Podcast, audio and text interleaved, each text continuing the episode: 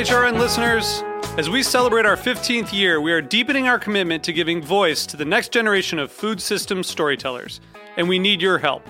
Our internship and fellowship programs help activate new possibilities for underrepresented and underestimated young people through experiential journalism, audio engineering, and production training. Through these unique programs, HRN helps food equity stewards build essential workforce readiness skills that expand their potential and foster economic mobility. Please consider supporting these critical programs. And with a minimum donation, you can be entered to win a dinner for two at an amazing restaurant in one of eight cities and tickets to a concert at a great venue in one of those cities. We have incredible partners across the country who have donated, as they also share our passion for helping to educate the next generation of food systems storytellers. Check out heritageradionetwork.org slash 15 to donate and enter to win today. That's heritageradionetwork.org slash 15 to donate and enter to win today. And make sure you donate before March 31st. Thank you.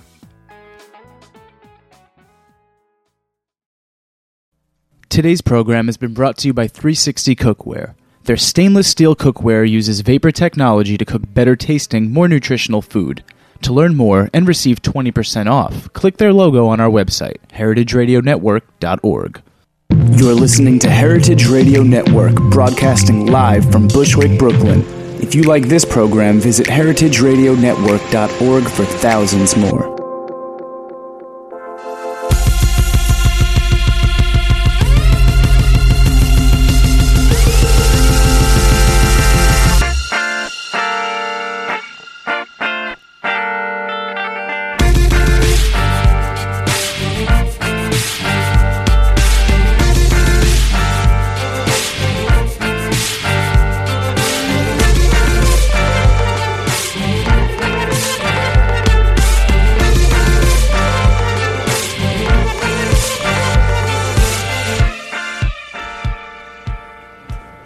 Hey, and welcome to the Food Seen on heritageradionetwork.org. Uh, I have the supreme pleasure of having Danny Meyer and Michael Romano of Union Square Hospitality Group in the studio today. Thank you both for coming. I know it's been Very welcome. months upon months of trying to organize this, so thank you, G, for actually putting this together. really appreciate this. And, and who in the world would want to have a great lunch at Roberta's followed by meeting you? I know exactly. For shame. For shame. And it was a great lunch. That it is. It's a lovely vista to be able to look outside of the fishbowl that is Roberta's. Um, so much to say. You've been interviewed. You've talked to so much media so many times.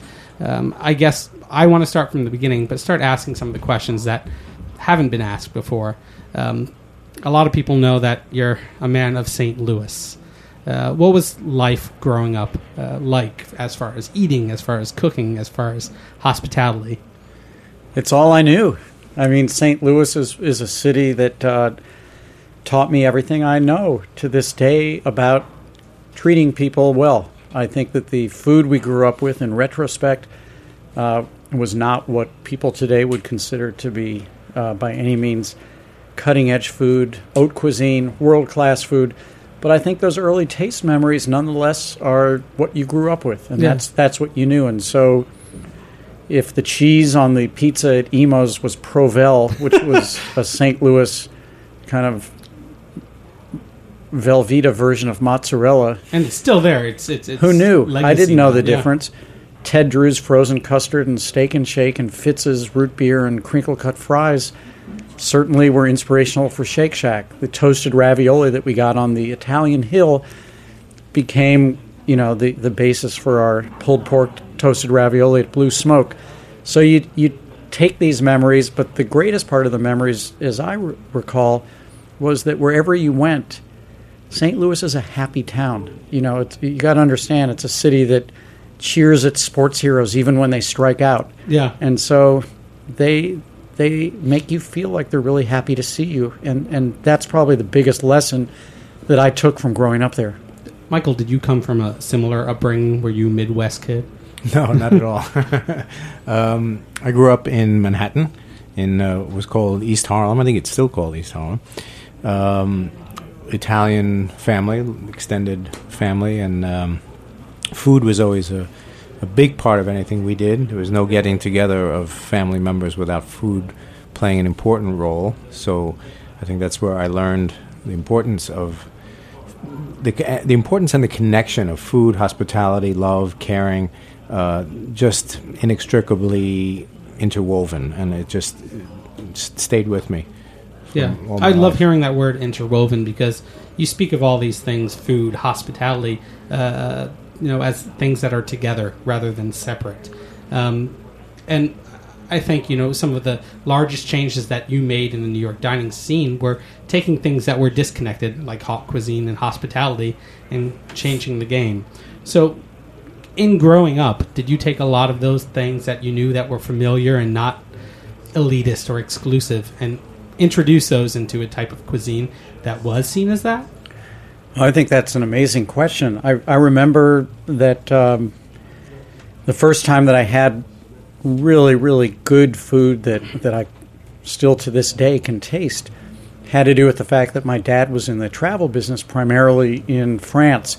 He was the first American agent for Relais de Campagne, which was an association of family run countryside inns throughout France, which would later become Relais and Chateau. And we had the French sons and daughters of these inn- innkeepers living in our home.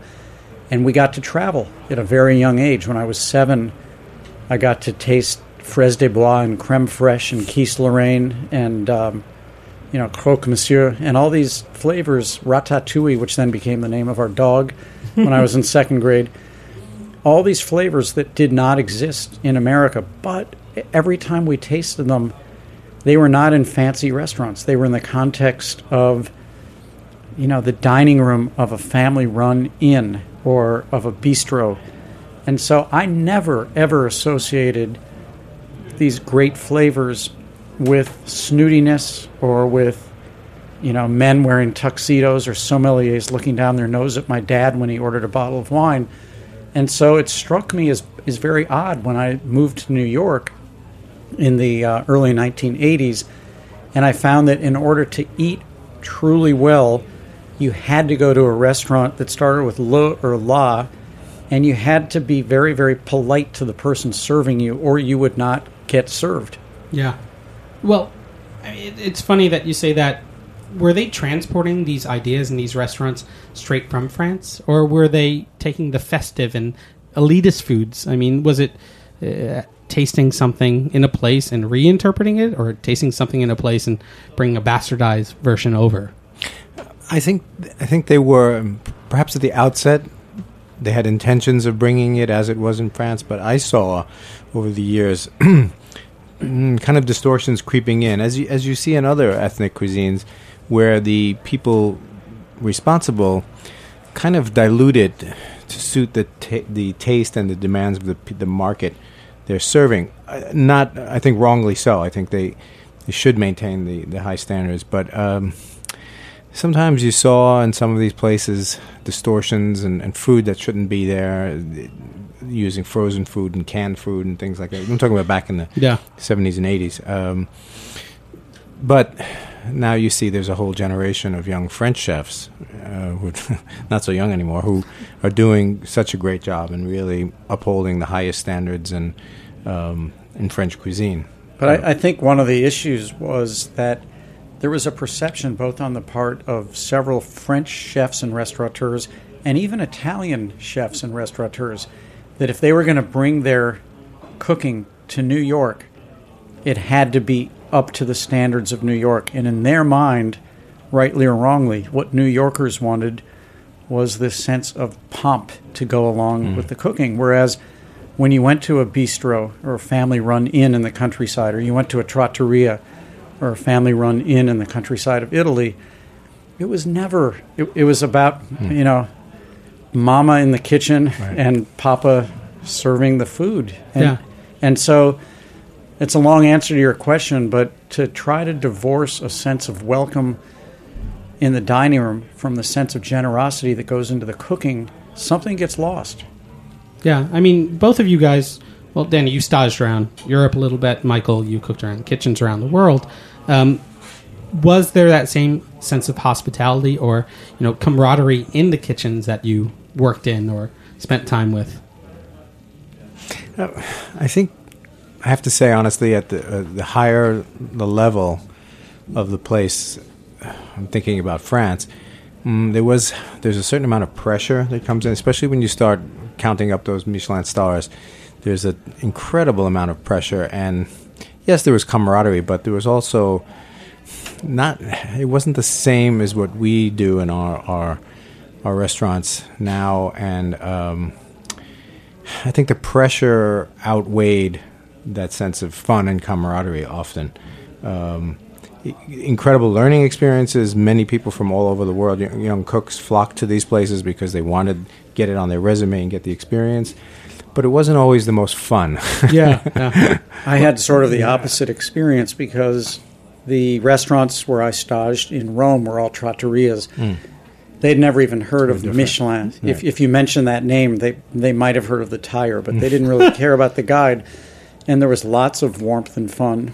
We'd play cards before service, and then the the restaurant where I staged in Bordeaux, ironically, had lost its second Michelin star three days before I got there, and so there had been a mass exodus of cooks from that kitchen. Wow! Because they wanted to get out before their resume was was demoted in right. a certain way. The good news for me was that that made the opportunities I had to, to get my hands dirty a lot greater than mm-hmm. than had had it been a two star restaurant right. shooting for three. Right. So let's talk about stars for a second because when you guys first started collaborating, when you first joined forces with Union Square Cafe, uh, what year did you join, Michael? 88. 88. And then you opened it in what, about 80, 85. 85. So in that three year stasis, what was going on in that restaurant and how did Michael come in there and change it? Well, Michael and I had first met in 1984 at a seafood restaurant called Pesca, and uh, I had taken a job as an assistant lunch manager, $250 a week, trying to decide if if this urge that I thought I had to get into the restaurant business was real.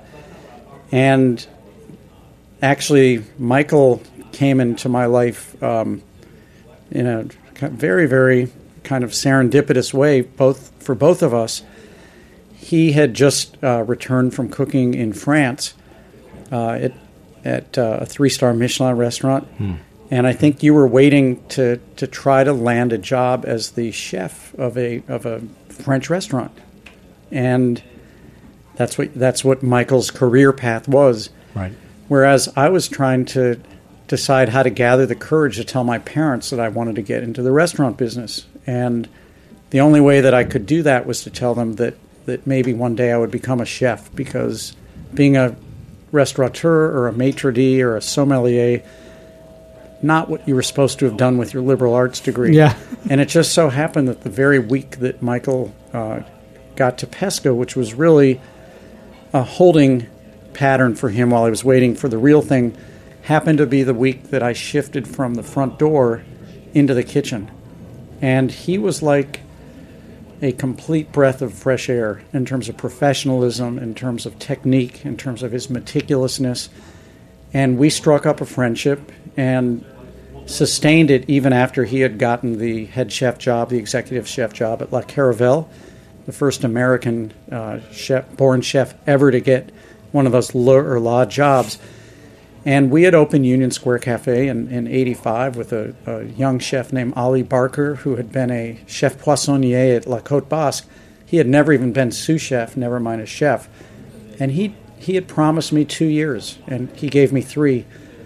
He didn't have the kind of culinary background Michael had, but the restaurant nonetheless had garnered an amazing following among the publishing community. We got two stars from Bryan Miller, which was a big deal back then it was enough to bring foodies in. Um, it was an era where two stars was not damning with faint praise. It was actually very good. Yeah. It was as good as you could get, actually, if you were a casual restaurant. You know, we're sitting here at Roberta's, which has taken the notion even further by a lot than we did in 1985 of pairing really good cooking and really good wine with very casual atmospheres. At least we had backs on our chairs there.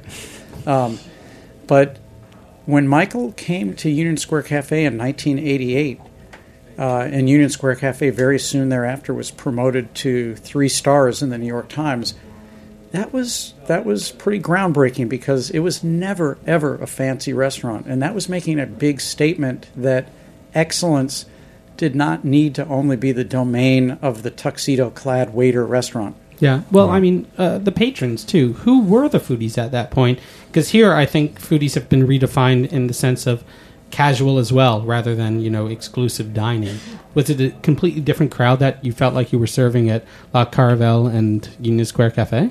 Well, certainly between those two, yes. La Caravelle it's um, had, even at the time I joined, over 20 years of history and well established, and it was the sort of Upper East Side Manhattan crowd, and all the big names and you know the bold-faced names were there, and and um, uh, I got to shake hands with Vladimir Horowitz, which I will always remember. But and and downtown was, as you said, the publishing crowd and uh, locals, uh, Architects, artists, advertising firms. right? a lot of people who had started to travel, but you, you raise a good point because we were right on the cusp of the era where those with foodie knowledge and wine knowledge were a very exclusive, and I mean exclusive crowd. Like, you know, these they they belong to clubs, and if you belong to the club, it's because of what you knew and what others did not know. Yeah. Whereas what we really tried to do was to make good food and good wine as accessible to the many as possible. We educated our staff. We didn't have a sommelier. We had wine dinners six or eight Sunday nights a year. Um, And, and we really took a journey together with our patrons. Michael and I would travel to, to different parts of Italy, different parts of France, to Right. to try to bring these ideas back and pair it with green market Right. cooking. And we made a, a, a big and a successful effort to make wine more uh, understandable and affordable for people, and it became known as a wine destination. And uh, I think we did a, did a lot of great work in promoting that aspect of it. I think that was very successful. So we're talking about both food and wine, but we haven't touched so much on service because that was a real game changer for Union Square Cafe and that area too, Union Square, um, which is not the green market, you know, is now. It, it was a different time. It was a different place. Um, what was it like bringing in, you know, fresh produce and having wine programs? How was that neighborhood uh, taking to Union Square Cafe? It was great. I mean, I, I think it's important to remember that for 49 years before Union Square Cafe opened, our site was the very first vegetarian restaurant in New York called Brownies. And I remember while we were constructing the place, and this was my only job at that point was to oversee the construction. Not that I was the contractor guy, but when I went to work every day, it was to hang out with the guys building it and and kibitz with them and make comments about what I wanted. Every day, five or six or seven people would come up and almost accusingly um, tell me that I had taken away their vegetarian restaurant. And I assured every one of them that the very reason that I had selected this site, and this goes back to having cooked in France and Italy and living in the house with the chef and going to the market every day, where it's not a badge that you wear on your shirt that, you know, I use seasonal produce. You just do it because that's how it's done. That's why I located the restaurant there, and I assured people that there would be very, very fresh and abundant use of vegetables there. So that made sense to people. Um, it took us a good probably a year before we could get aligned with the farmers, only to be able to serve one special a week that would rel- rely upon the green market.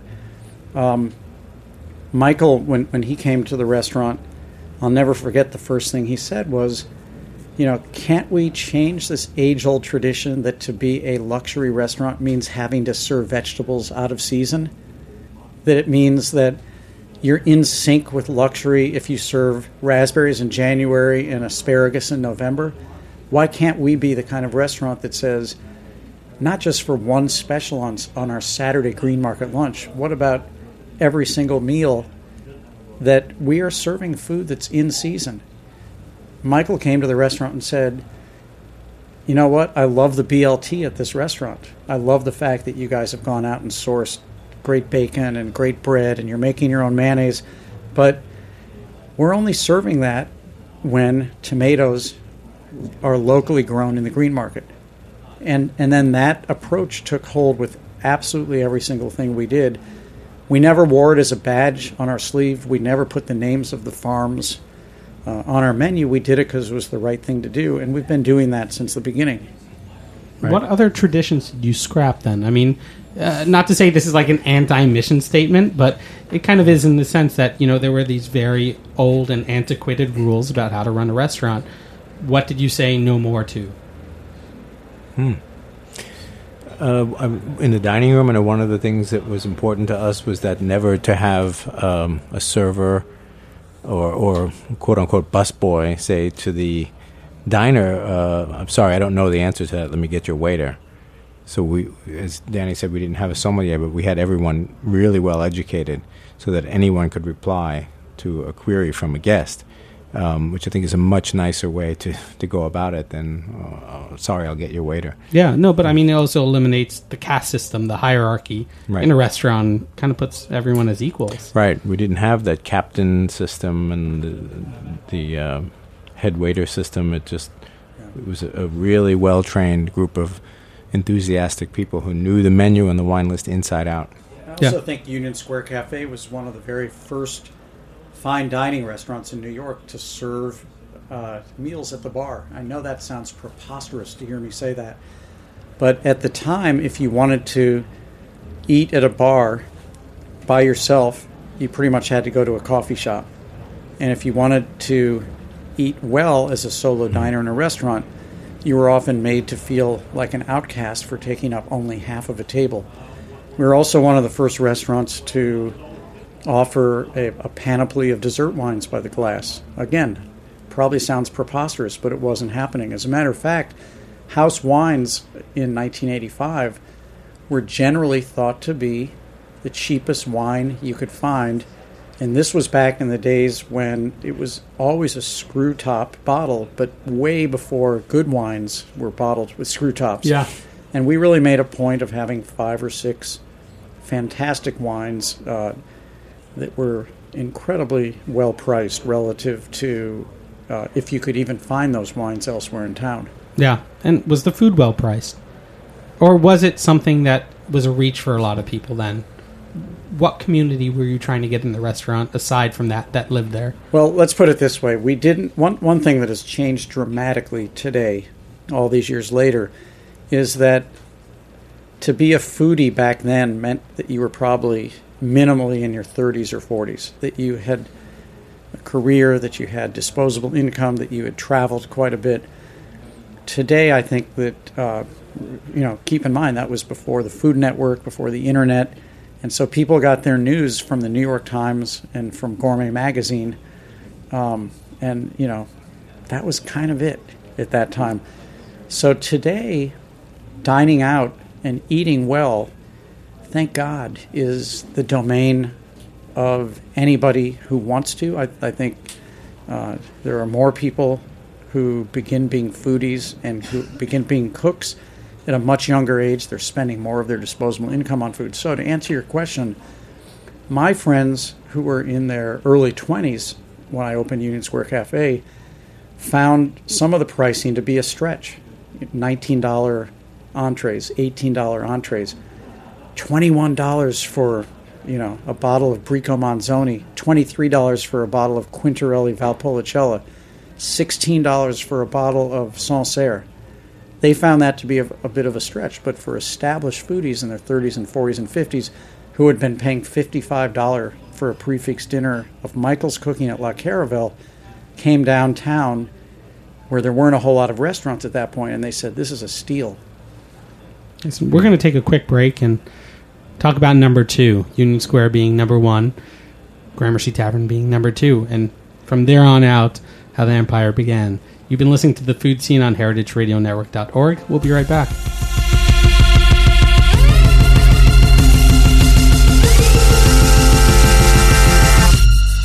You're listening to Summer Jam by Cookies on heritageradionetwork.org.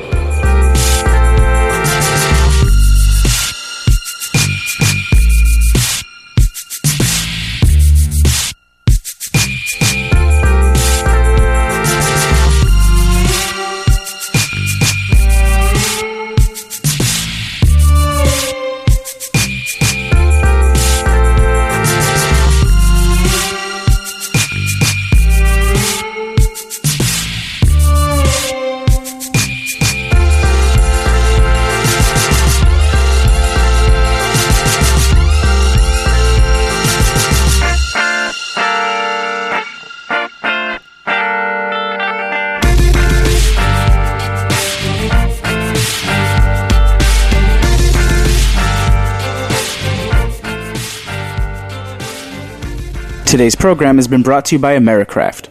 Americraft and 360 Cookware are proud sponsors of HeritageRadioNetwork.org. Americraft is an American company, and like Heritage Radio Network, they provide the best. Their 360 cookware is made of the highest quality ingredients, like United States steel. It is made in the greenest cookware manufacturing plant in the world. Americraft makes great cookware and is focused on improvement. 360 Cookware is their exclusive line.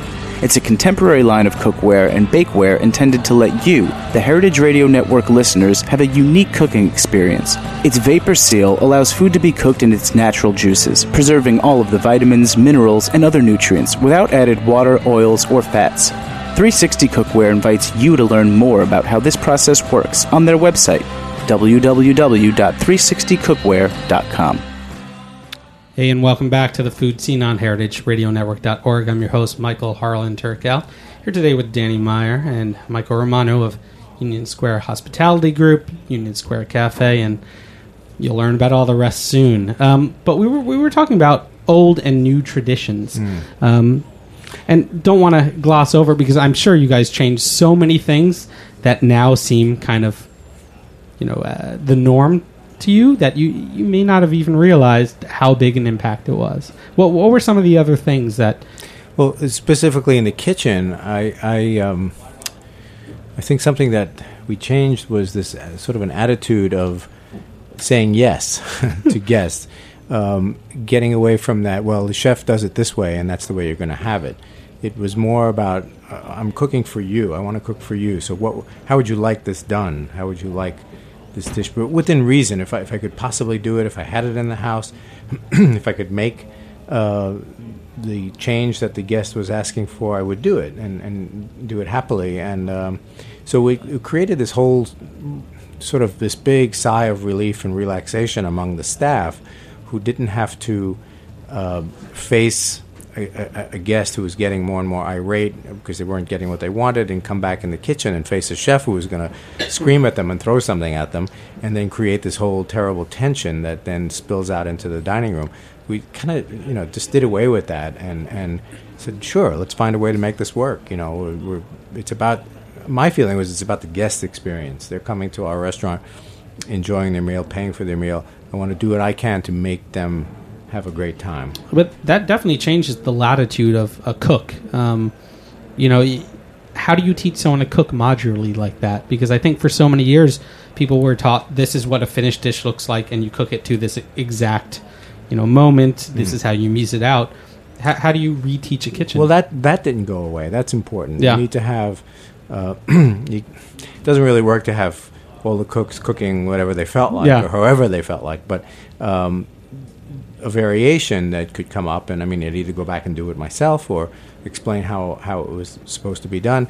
Um, no, you couldn't get away from the, the focus and the discipline of this is, and I was very careful about always having you know recipe sheets, and whenever I changed a menu, there was a, there was a whole procedure so that the cooks were uh, in line uh, on what was expected. But um, no, it's you know it's a lot easier than I never understood why it was you know chef does it this way and that's it and that's how you're going to have it. I, Well, it, it really gets into the world of fashion, which is that you're responsible for very, very high standards when it comes to making the fabric and making the suit.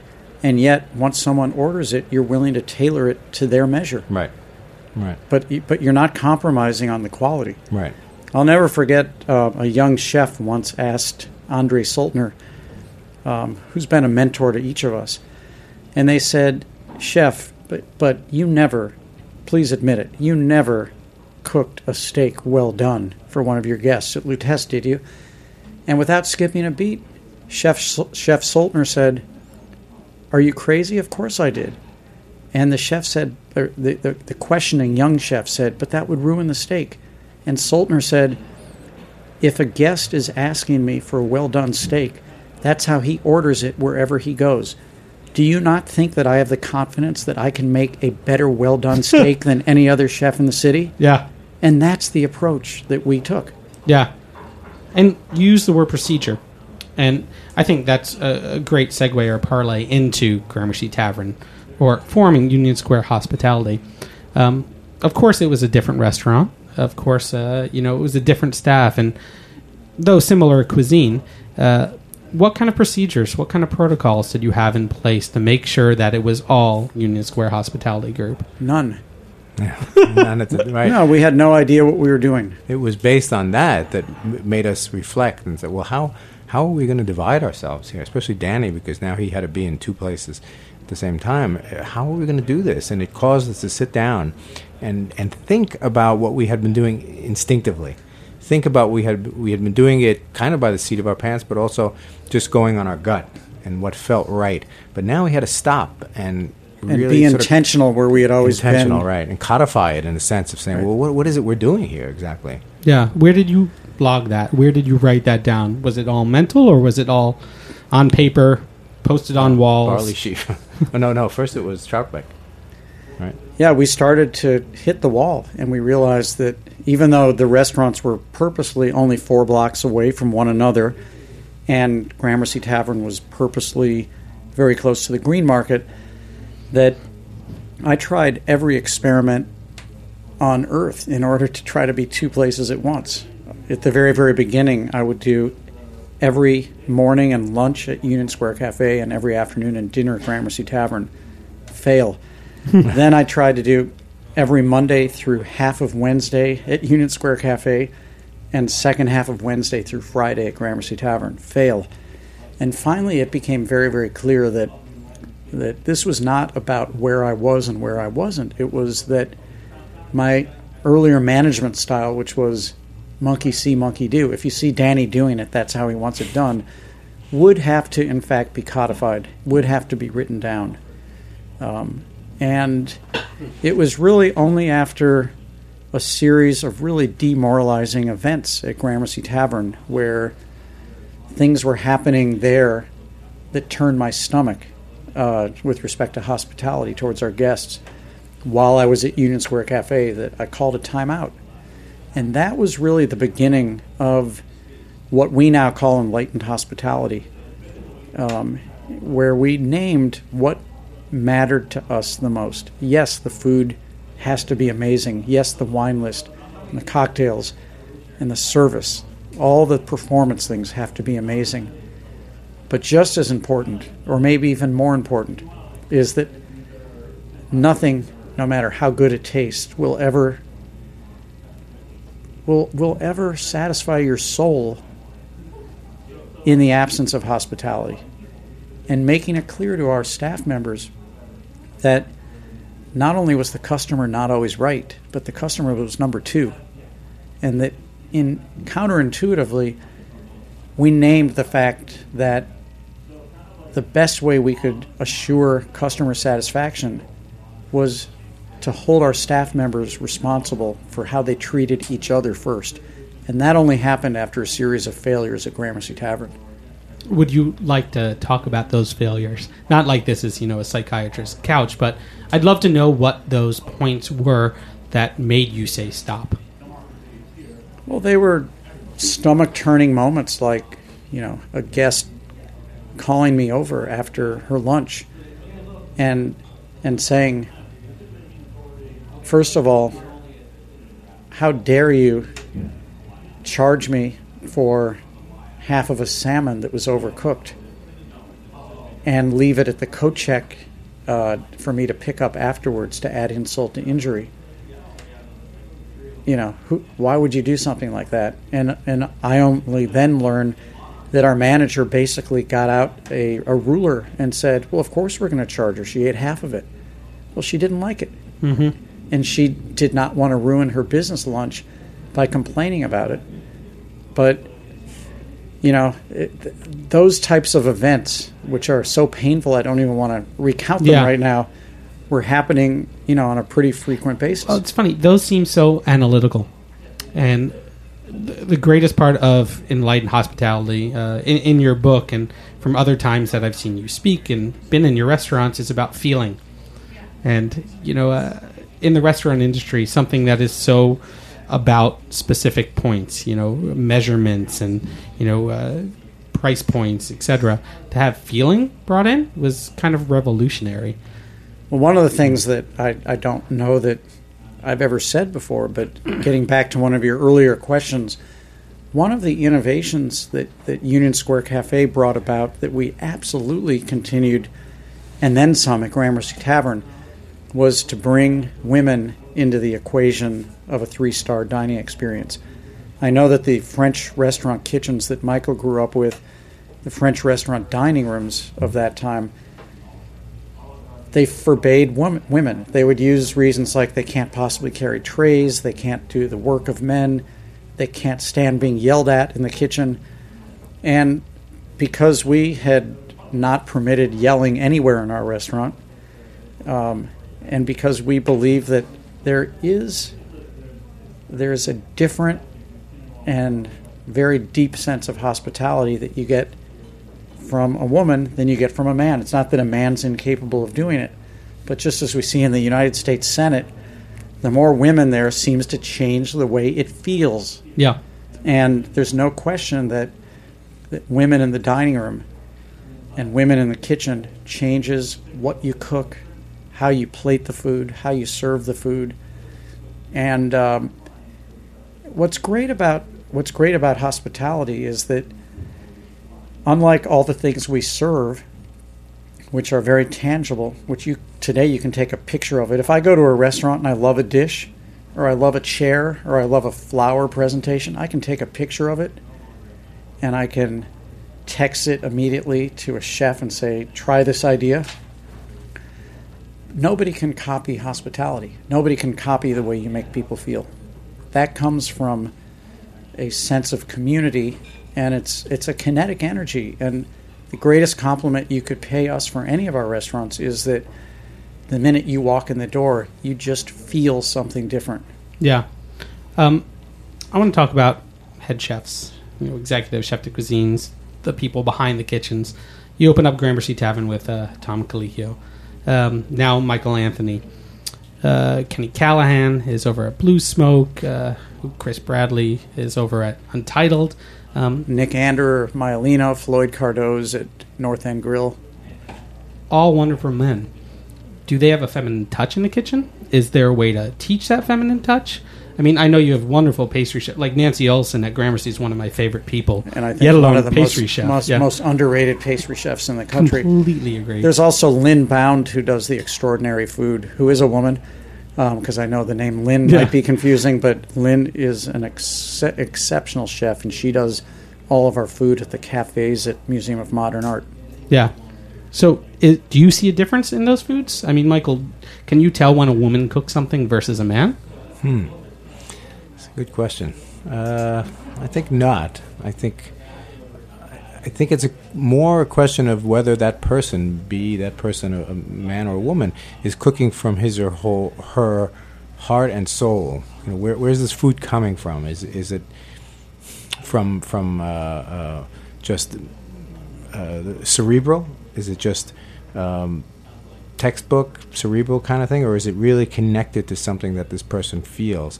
And that I think makes a big difference. Um, you know, Floyd's food at North End, and certainly his food at Tabla, was connected to something very deep inside of him. So I I don't think it. I don't know. I don't. I don't find it along male female lines. I find it along. Well, I, I think That- you're right in our restaurants because we've really worked hard to hire chefs, no matter their gender, that cook from their heart. Right. But I know that if we were to speak with our good friend Joyce Goldstein in San Francisco, she who who was the founding chef of Square One and she was the first chef at the cafe at Chez Panisse. She believes very, very firmly that there's boy cooking and girl cooking. And it may be different in San Francisco because she thinks that the whole Alice Waters family tree that be, begat all kinds of women chefs is a very different family tree than the French guys, the Michael Minas.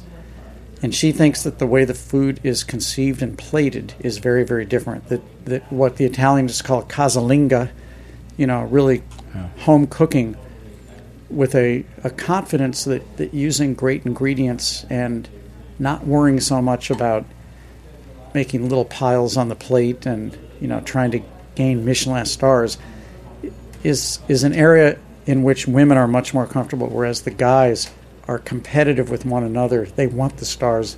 They they do the gimmicks that, that they think they have to do to get attention. Yeah. Well, I mean, I've always felt of your restaurants being kind of communal in their in their cooking in their in their spirit. So it's it's that what it takes a village. It almost feels like it's cooked from a village. Uh, you know that that there's this common thread amongst all your chefs across the board, um, and that leads me to also talk about mentoring. There's a completely different thing uh, in your restaurants that I've seen in how you know higher ups treat uh, you know sous chefs, you know prep cooks. Uh, you have Carmen over at Union Square Cafe, Right, and um, who I think often does not get uh, uh, you know the mention because people know Michael Romano as Union Square Cafe. Well, let's mention him. Carmen Yeah. is doing an exceptionally Exceptional amazing job. job. Yeah. Wonderful person, wonderful cook. How do you teach somebody in that position to be in that position? Well, I don't know that I taught Carmen to be in that position. Carmen came along and, um, uh, you know, sort of applied for the job, and we talked with him, tasted his food, and just felt that kindred spirit. It was not an easy thing for me to do to turn over that kitchen to someone. Um, it could not have happened unless that person I felt somehow connected with and someone who got not that that person was going to do my food but that the person was going to do union square cafe food to carry on to have a continuity so that people would not walk in and say well what what happened here? This is so different. And that, doesn't happen. It's it's um, so it really was w- inside of him already i mean we were able to you know i was able to help shape the vision and help f- just form it and show him what we what we do there and, and, and the way to do it. But he brings so many incredible gifts to that to that job and that kitchen that um, it was just a, it was you know so fortuitous. It was a great match. Yeah. it was perfect. I would say that under Carmen, the restaurant has taken a decided tilt towards Italy and away from Right. France. And I think under your watch, the restaurant was sort of 50 50. Yeah, I think that's true. Well, I mean, You know, as the culinary director, uh, what do you say? Do you say "Ah, I'd rather it be France, or do you let that person's vision shine? No, I think it was time to let. It was definitely the right move to let that person's vision shine, and also keep in mind that um, back in the, the when I was first at Union Square Cafe, that's all we had. So to offer, you know, I was doing Indian food, I was doing all, all kinds of different things. That was fine, but as our restaurant group, our family of restaurants grew, and so then we had French more, we had Indian, we had. It was nice to be able to tighten the focus on Italy, and it wasn't uh, mandated to Carmen. It just came naturally to him because that's where who he is and what he loves. So uh, it was a beautiful. The symmetry of it was was really really good, and I th- I like the fact that there's that that tighter focus. Yeah. I think it makes sense. And Yeah. so you talk about this felicity of having someone come into that position and just be right. How do you find those people for, you know, Union Square hospitality as a whole? I mean, if you were to interview me right now for a position at any of your restaurant, be it a cook, be it a server, what questions would you ask me? Or what would you be looking for from a person? I would want to know two things because we. What's great about working in our company is it's it's a very very simple two ingredient recipe. The um, and we can even tell you the proportions of those ingredients. It's we want to get hundred on our test. We're very competitive, and I want to know how good you are at what you do, and I want to know how good you are at who you are. I want to know how much pleasure it gives you to be great at what you do in the service of others. If you were a kid and you were baking Toll House cookies, which every kid did at some point in their life, you know, right off the yellow, the recipe on the back of the yellow bag, I want to know why you cook those Toll House cookies. For every kid, it's, yeah, because at the end of cooking, I might get to eat cookies. But I want to hire someone who makes the best cookies, and I promise you, if you give that yellow bag to 10 kids, you're going to get 10 slightly different cookies. So, yes, I want the best cookie, but let's say three of them did pretty much the best, three of the 10 kids. Of those three kids, I want the kid whose greatest joy was first presenting the platter of those cookies to someone else for their pleasure. So do you actually give people cookie dough at the interviews and the little easy bake oven and Not a No, but bad it's a great idea. Well, we're going to take another quick break and come back and talk about Shake Shack Creative Juice, which is sitting right in front of me, and I'm very excited to taste. Um, and you know the, the the future of Union Square Hospitality Group. You've been listening to the Food Seen on HeritageRadioNetwork.org. We'll be right back.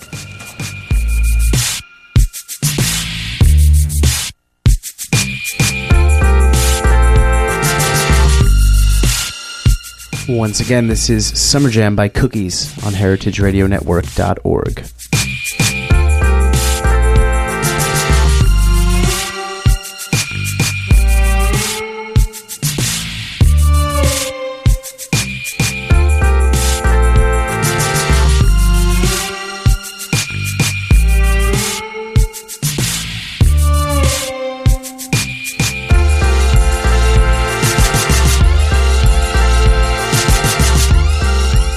Like what you hear so far?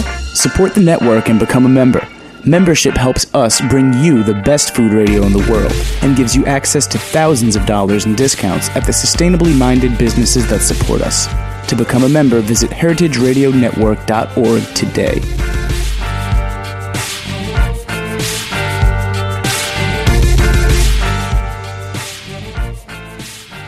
Hey, and welcome back to the Food Seen on HeritageRadioNetwork.org. I'm your host, Michael Harlan Turkel, back again with Danny Meyer and Michael Romano of Union Square Hospitality Group. And wow, what a rainbow of juices we have in front of us. Could I? Is something I've just been wanting to say, going back a few minutes to what the Danny's story about the uh, half salmon. I was struck by something that uh, I think is very important, Danny, that you've given us, and uh, what that maitre d' in that situation was doing was was creating and defending boundaries. You know, it's okay. Here's what we uh, have to defend, and we will not step across that line. And well, you ate it, so you're paying for it, etc. And one of the great things Danny brought to us was a sense of don't be afraid. Let go of that boundary. Give, and you'll get back more than you gave. So drop the boundaries. Don't worry about you're going to lose the business. Don't worry about losing money. Um, the more you're able to let that flow and let the boundary dissolve between you and the guest, they will feel that and feel much better about the experience. And in the end, it will be much better for the business as well. So Yeah. that was that was a great lesson. Thank you. Well, I also think that you've constantly broken boundaries and redefined uh, uh, spaces, both as restaurants and culturally. Um, you know, from Gramercy Tavern, you know, ha- having restaurants like uh, Eleven Madison Park, Tabla, of course, which was, you know, uh, so far ahead of its time. I, I can't even imagine what people reacted to. Uh, Eleven Madison, well, uh, Tabla might still be ahead of its time. yeah.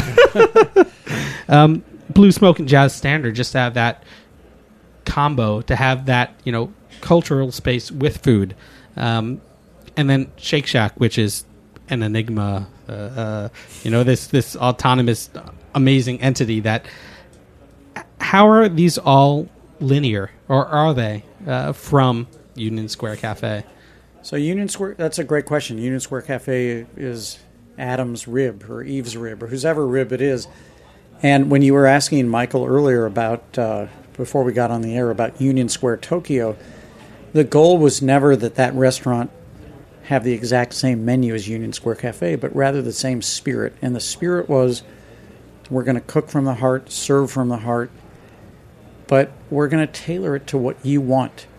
And so no matter what we take on, whether it's Shake Shack serving cheeseburgers and shakes and fries, or whether it's the modern serving, you know, roasted duck or capon with black truffles stuffed under the skin, we really take the same approach. Creative Juice, our newest venture, uh, which we're doing in partnership with Equinox right now, is to see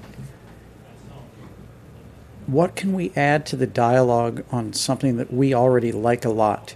So we certainly didn't invent French restaurants or Indian restaurants or you know jazz clubs The or burger. juice bars or burgers. And and quite frankly, anyone who says they invented something is either full of it or or they're doing something so contrived that it doesn't matter anyway. So what we much prefer to do is to say, what if we take something that we already love and just look at it from a different angle and either through how we source ingredients or how we hire a staff or through the technique we use or through the combination in the same way a musician all musicians are using the same notes of the octave but why do we have so many different songs because they're just combining those notes a little bit differently. And technique comes into play as well as timing. I think you, you said tabla was ahead of its time. I don't know that tabla was ahead of its time. I just think we built a restaurant way too big. It was our biggest restaurant. 283 seats is too many seats for such a narrowly focused idea as, as Indian cooking. But what we love is to take one idea, which is enlightened hospitality, and to splay that idea over many, many different culinary points of view. We don't take one culinary point of view in the hand of one chef and splay that over many different concepts. So each one of our restaurants shares a kinship in terms of the spirit of the endeavor, the spirit of welcome. But each one of our restaurants has at the helm a culinarian who has a very specific point of view. And for that reason, we think we can give you a palette of experiences. We can also give our staff members um, who love working within that environment different kind of opportunities to learn different things from different chefs. And that's a really exciting thing to be able to offer. So, I mean, just looking at the juice too, how did you refocus? I mean, seeing some of the ingredients themselves, it, it looks more like a culinary uh, standpoint than it does a juicing standpoint. Yeah, it was. Yeah. I mean, I, I approach these uh, from the viewpoint of, well, two things. One, uh, trying to use a wider variety of ingredients than I was seeing being used out there. And two, uh, approach each juice as a dish, as if I were composing a dish that I'd put in front of you. Um, so that it had, so it was a complete composition. It had a beginning, a middle, and an end, and um, a balance of acidity, sweetness, uh, different flavors. Some ingredients play starring roles, others are supporting roles, and in the end, it should be just a pleasurable experience uh, um, to to drink. Not something that you kind of hold your nose and down because you, you think it's good for you. I think I always do that when I see a juice as green as this one. Uh, the green means go. Yeah. With what? Swiss chard, Tuscan kale, spinach, cucumber, ginger, kohlrabi. Well, you pick you, you actually pick the one that's the most. The, term we use is hardcore, uh, because it's it's really uh, responding to that that demand in the market. The others are slightly different focus, um, but this one, yeah, has has uh, a lot of great Actually, ingredients. it's it's kind of wonderful because when when I have a juice like this, there's a mouthfeel that I expect that I'm getting something completely different from this green juice. I hope, hope better. Yeah, yeah, no, no, really good. I mean, kind of this feels like the palate cleanser. I hope these juices to be rather than the thing that wipes you out, wipes out your palate, and gives you like a clean slate. Mm, like th- th- I there's an addition Right. that happens by Right. drinking this, and it's not me just blowing smoke up your ass because you're here and these juices are in front of me, but it is a much different Right. um, feeling or sensation than Mm. most juices. And what other juices do we try. have here? Yeah. And this This is one is one, yeah. the good fight. And So this is this was a rethinking of uh, a classic combination of carrot, apple, ginger. Um, but I what I tried to do is put the carrot in such a proportion that it not be overwhelming, and then I added things like cabbage and kaffir lime and lemongrass to provide uh, complexity, um, more interest, and something that is brighter, lighter, more refreshing, and uh, that actually goes very well with food. Yeah, and c- it's composed. Again, I'm not picking out singular things like Right. kohlrabi isn't at the forefront. Uh, Right. All kind of comes together. Yeah, because I, would always find that j- carrot juice, just carrot juice on itself, is quite overwhelming. It's very sweet. It's heavy. It's cloying. And I want you to finish each sip with, in the back of your palate, to get a little tingle that makes you want to go back for that next sip. So this one is Soothe Operator. You guys have a lot of fun naming these things, don't you? Oh, that's that's the easy part. Yeah.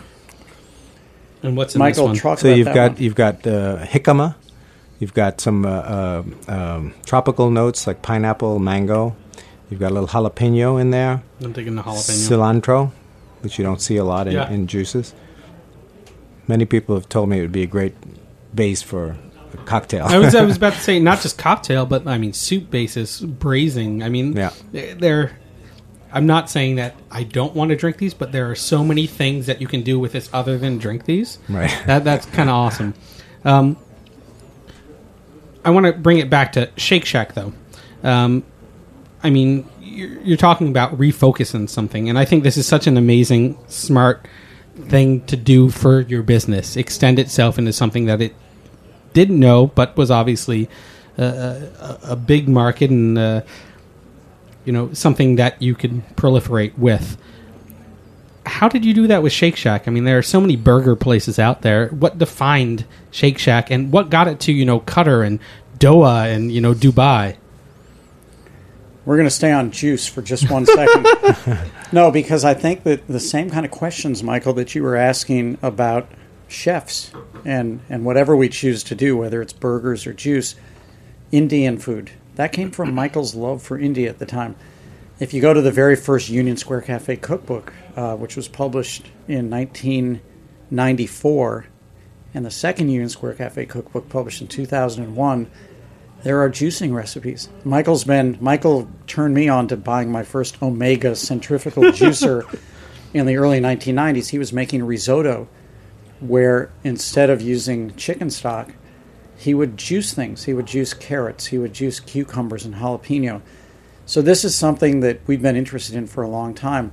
I think unlike Shake Shack, we were not necessarily early early to the game, but you know, if I write a song today and it's a great song, no one cares that it's not the first song that was ever written. You either like the song or you don't. And I and I do believe that Creative Juice uh, has a real point of differentiation because it's really trying to make the case that wait a minute, whoever wrote the rule that hedonism and health cannot be part of the same sentence. We were taught growing up that if you crave something, it must not, must not be good for you.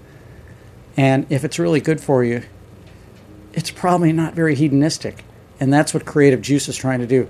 Shake Shack likewise was born quite accidentally, which was that it was meant to be a solution to a problem in Madison Square Park. We had worked very closely with the Madison Square Park Conservancy to to bring about an art project in Madison Square Park. And the art project, there was a Thai artist, and he came up with a great idea called I Heart Taxi. And he put two big taxi cabs up on stilts, and he had a working hot dog cart to go with it because his political statement was that there are two truly democratic things in the world taxi cabs and hot dog carts, because everyone in the world has either been the person who could afford to take a taxi or ha- who had to be the guy to drive it. And everyone else in the world has either been able to be the guy that could afford to buy a hot dog or had to be the guy selling it. We volunteered to to conceive the hot dog cart to go with this piece of art. And we cooked everything out of the kitchen of 11 Madison Park.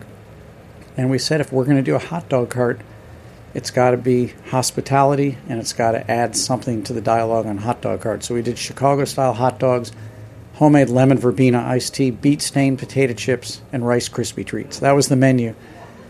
We did it for three years, um, way beyond the, the art show because the people loved it.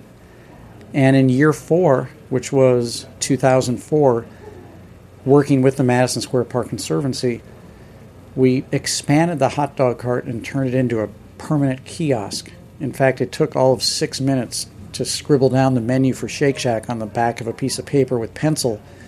The menu that got scribbled down that day is 95% of what hmm. we serve at Shake Shack today. And lo and behold, we learned after summer one that we had completely misdesigned the inside of this 20 by 20 shack because we had given way too much real estate to hot dogs, not nearly enough real estate for burgers, and not nearly enough real estate for shakes. And so we scrubbed that in year two. At that point, the first three years, uh, four years, Shake Shack was seasonal. It was only open during Right. what we call baseball season, essentially, April through October.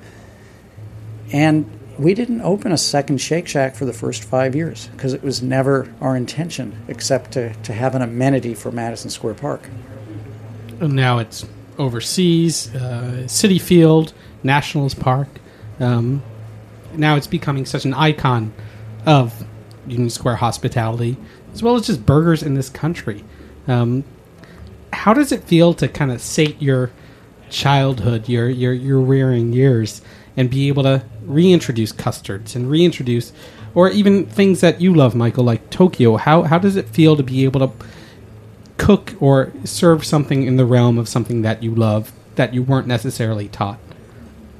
Well, it feels great. I mean, there's nothing of Tokyo, I think, in Shake Shack. I'm not sure if that's what you meant, but um, yeah, that always feels wonderful to be able to express oneself with things that mean something on a deeply personal level. And I have been, uh, my experience in Japan has enabled me to explore Japanese food, which I which I really love, and get to know it better. And um, I always try to, when I'm cooking over there, sneak in a few kind of Japanese fusion things and make it not too obvious, but um, but it's but it's a lot of fun. It's a lot of fun. But I think getting back to Shake Shack, it, there's one very important part of that in that what was being served on that very simple menu, the quality was so so great in a very simple way, but we uh, adhered to very high standards in everything concerning the shack and um, came out with a product. If if that product was not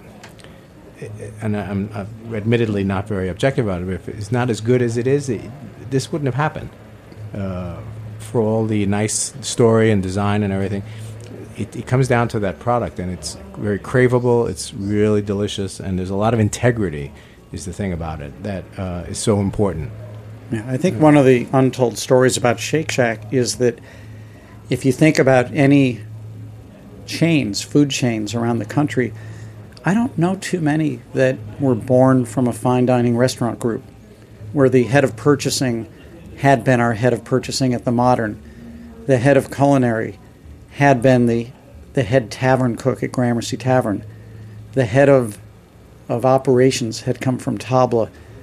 The CEO of the company, Randy Garutti, had been the GM of Tabla and Union Square Cafe and the head of all of our fine dining restaurants operations. And so getting back to what Michael was saying earlier, we basically asked ourselves a question and we said, whoever wrote the rule that because you're serving burgers and shakes at a certain price point, you can't bring the same sensibility to how you source products. You know, we use Mast Brothers chocolate in in our shakes. In fact, we have Mast Brothers has has been commissioned to do a gorgeous chocolate bar that if you haven't tried, you should try it Yeah. just for Shake Shack. I brought 20 of them to Tokyo, by the way. That's why I couldn't get any Yeah. to take to my friends in Italy. Um, but it, it, it's an approach, and it and it's working. We're not dumbing down anything. Well, I mean, you talk about this same quality, and I mean this this is a great introduction to Family Table, a new cookbook by Union Square Hospitality as a whole. Um, Michael heading this project about family meal, about you know Right. something that, and let's go back to when I, I, I asked, uh, you know, what kind of new and old traditions were there? I mean, the way you changed family meals in in New York City restaurants, um, that was revolutionary too.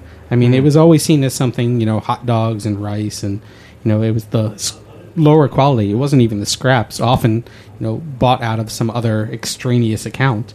Right, and even the fact of taking the time and making sure that the staff took the time to sit down and eat a meal, um, not just standing in a corner eating out of a plastic cup, uh, it was very important to me. And that's something that I saw in Europe when I was working in, in France. There was always, we'd set the table, the cooks would stop, sit down, have a meal.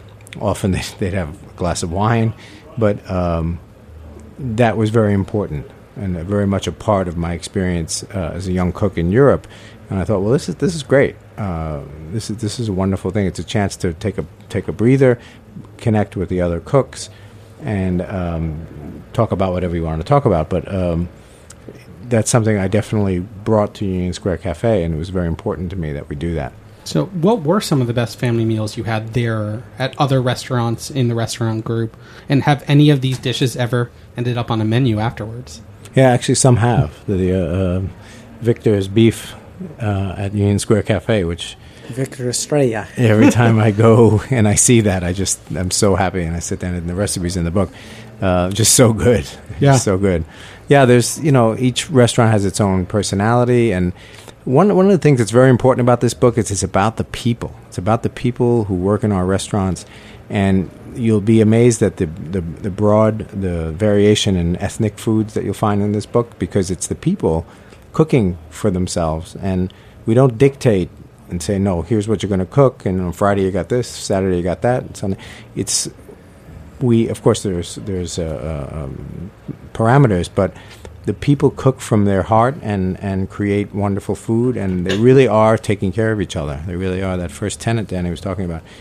Really is expressed in this food. Not making this up. This is the food that came out from our experience of surveying and eating and watching what's going on in the restaurant. And one of the beautiful things about the restaurant is that if you were to, you know, take a map of the globe and put a, a thumbtack, a pinpoint in all of the cities of the world that people have come from and somehow found their way to working in a Union Square Hospitality Group restaurant, it's quite breathtaking. And so, Family Meal at its basis is an opportunity. It's called family. It's it's an opportunity for the people who work in the restaurant to care for each other. It's an opportunity for really good cooks to step away from what their chef has asked them to cook consistently for our guests and to cook something that, that may be part of their soul, part of their heart for one another. And we came to a point where we realized that we've got quite an amazing collection of of recipes, each one of which actually tells a human story. Right. And that's what this book is. This is not a you know, a coffee table chef's book. This is a book of soulful, really good cooking from the heart.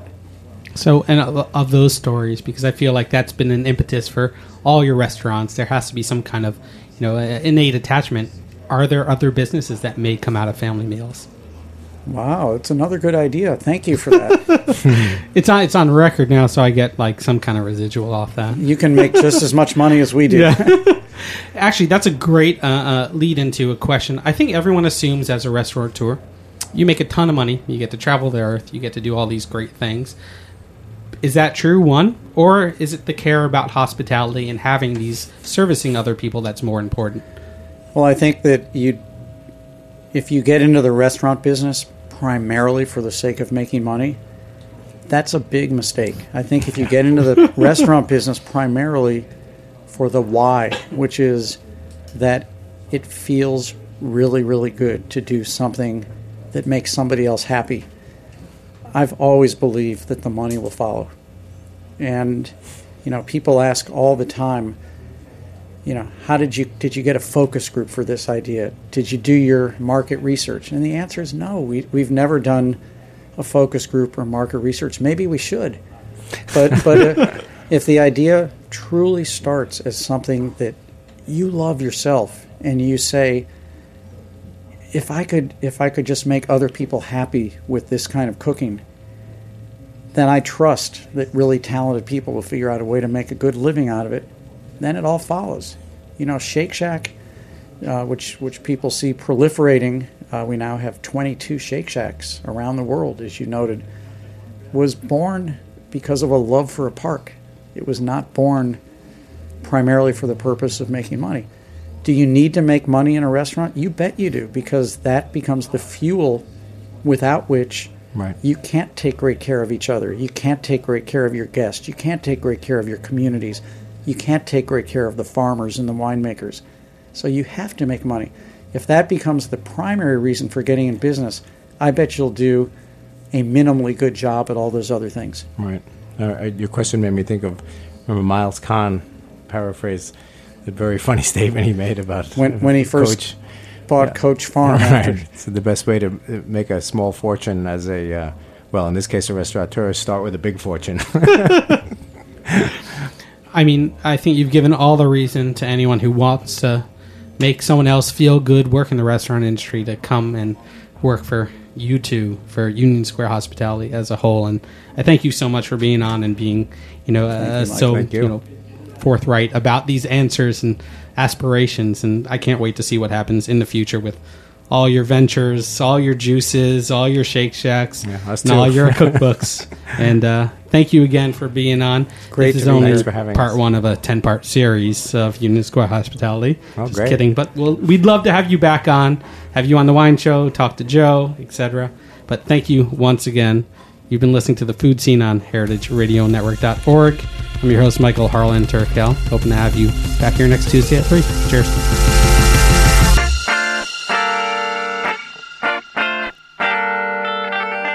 Thanks for listening to this program on heritageradionetwork.org. You can find all of our archived programs on our website or as podcasts in the iTunes Store by searching Heritage Radio Network. You can like us on Facebook and follow us on Twitter at heritage underscore radio. You can email us questions at any time at info at heritageradionetwork.org. Heritage Radio Network is a nonprofit organization. To donate and become a member, visit our website today. Thanks for listening.